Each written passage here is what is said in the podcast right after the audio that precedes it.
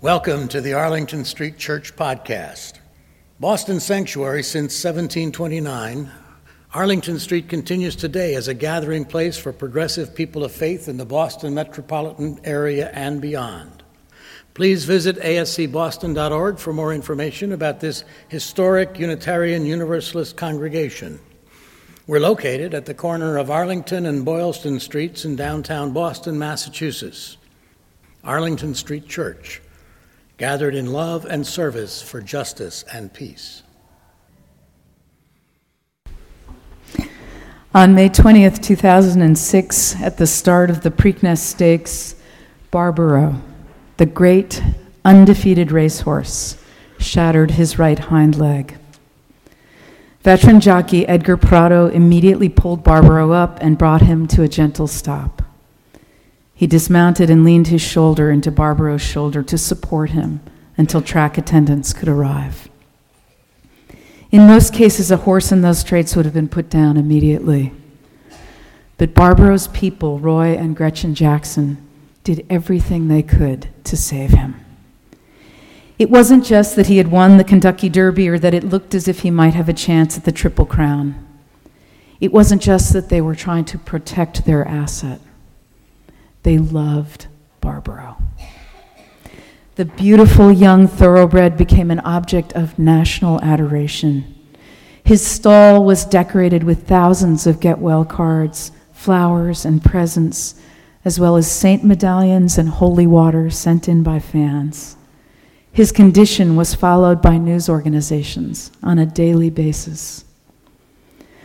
On January 29, 2007, eight months after the accident, when the Jacksons felt that Barbaro's pain was no longer manageable, they made the inevitable decision to euthanize him. I wept. I wept for poor Barbaro. I wept at the sheer mystery, the majesty of that animal human bond, human to non human. I wept for his people and for those to whom he had represented some kind of hope, for the broken promise of recovery against all odds. And I wept in gratitude for our capacity to feel a sense of connection across invisible lines and that magical emotion, empathy. All year long, in anticipation of this service, people send me stories about animals. Our favorites are all about this interspecies bonding. First, there was the farm cat who suckled six orphaned skunk babies and then came the tiger at a California zoo who lost her rare triplet litter. Though physically healthy, she fell into debilitating depression. When no surrogate cubs could be found, desperate zookeepers brought her a litter of five weanling pigs wrapped in tiger skin. Would they be babies or pork chops? Beyond all expectations, the tiger cheered up and proceeded to nurse and to mother them. It exceeds the limits of credibility, I know, but you can see them pictured in your order of service this morning. You can find that picture. And the tiger shall lie down with the piglets. It's adorable and it's deeply moving. We can relate to the mother who fosters the motherless, and we are moved. We can relate to the grieving mother consoled by babies to raise, and we are moved. The fact that these mothers are not human doesn't stop our empathy from arising and bringing tears of joy. For some of us, it may be easier to feel interspecies empathy than empathy for other humans. That is precisely why the cultivation of empathy is a spiritual discipline. Empathy is a spiritual practice. Common fire, lives of commitment in a complex world.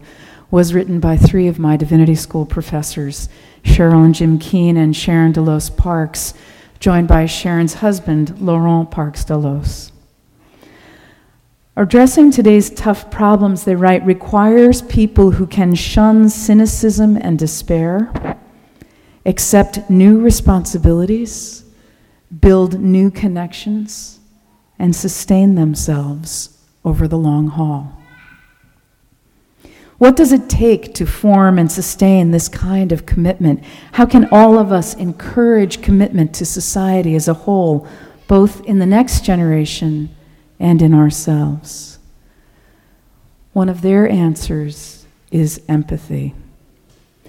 They write The single most important pattern we have found in the lives of people committed to the common good is what we have come to call a constructive, enlarging engagement with the other. It appeared at some point during the formation of the commitment of everyone in our sample. Constructive, enlarging engagement with the other is Harvard speak for empathy. Here's a true story with empathy at every turn. Peter Seeds is an environmental scientist. He was living in Nazi occupied Lat- Latvia toward the, toward the end of World War II when, at 16 years old, he was drafted into the retreating German army and assigned to a hospital ship. Wounded and dying German boys, most of them his own age, lay stashed in the horribly overcrowded hold.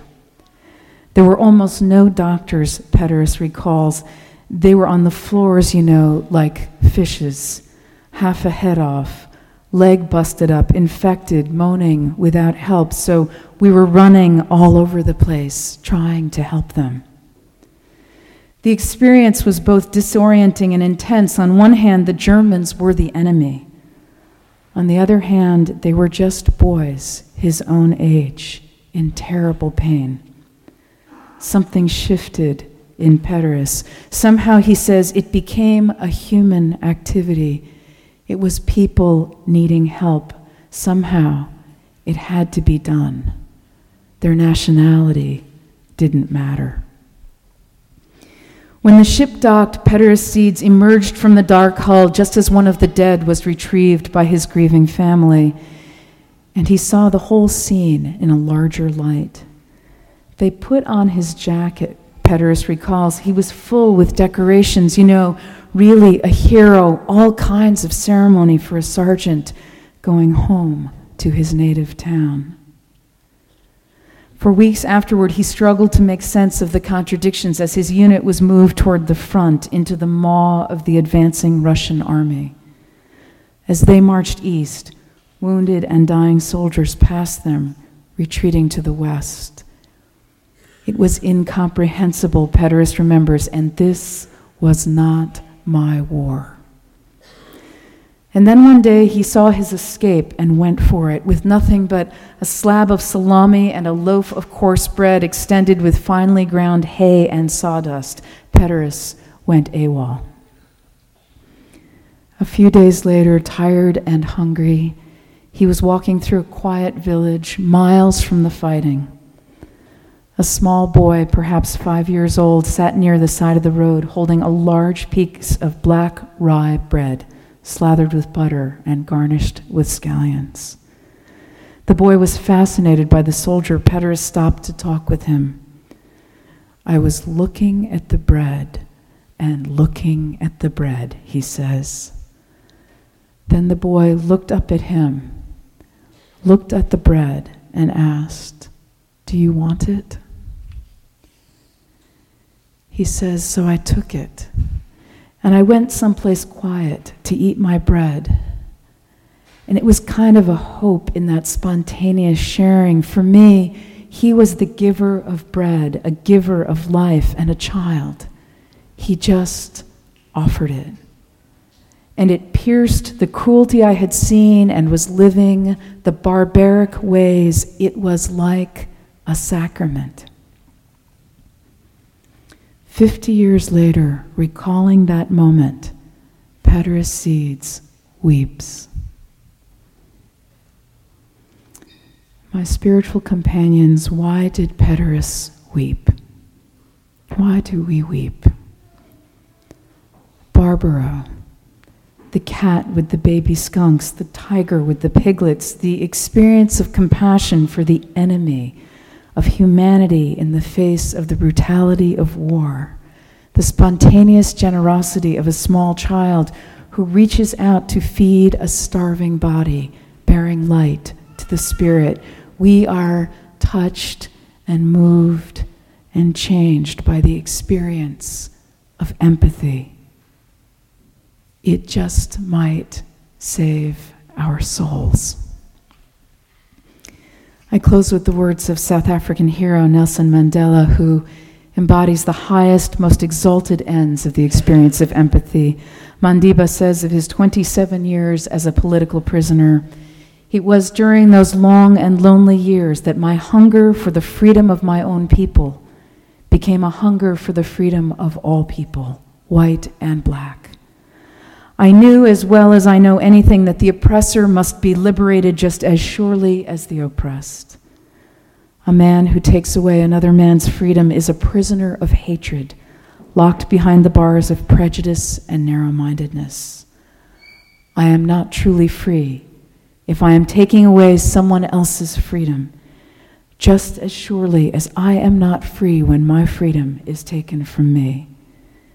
The oppressed and the oppressor alike are robbed of their humanity.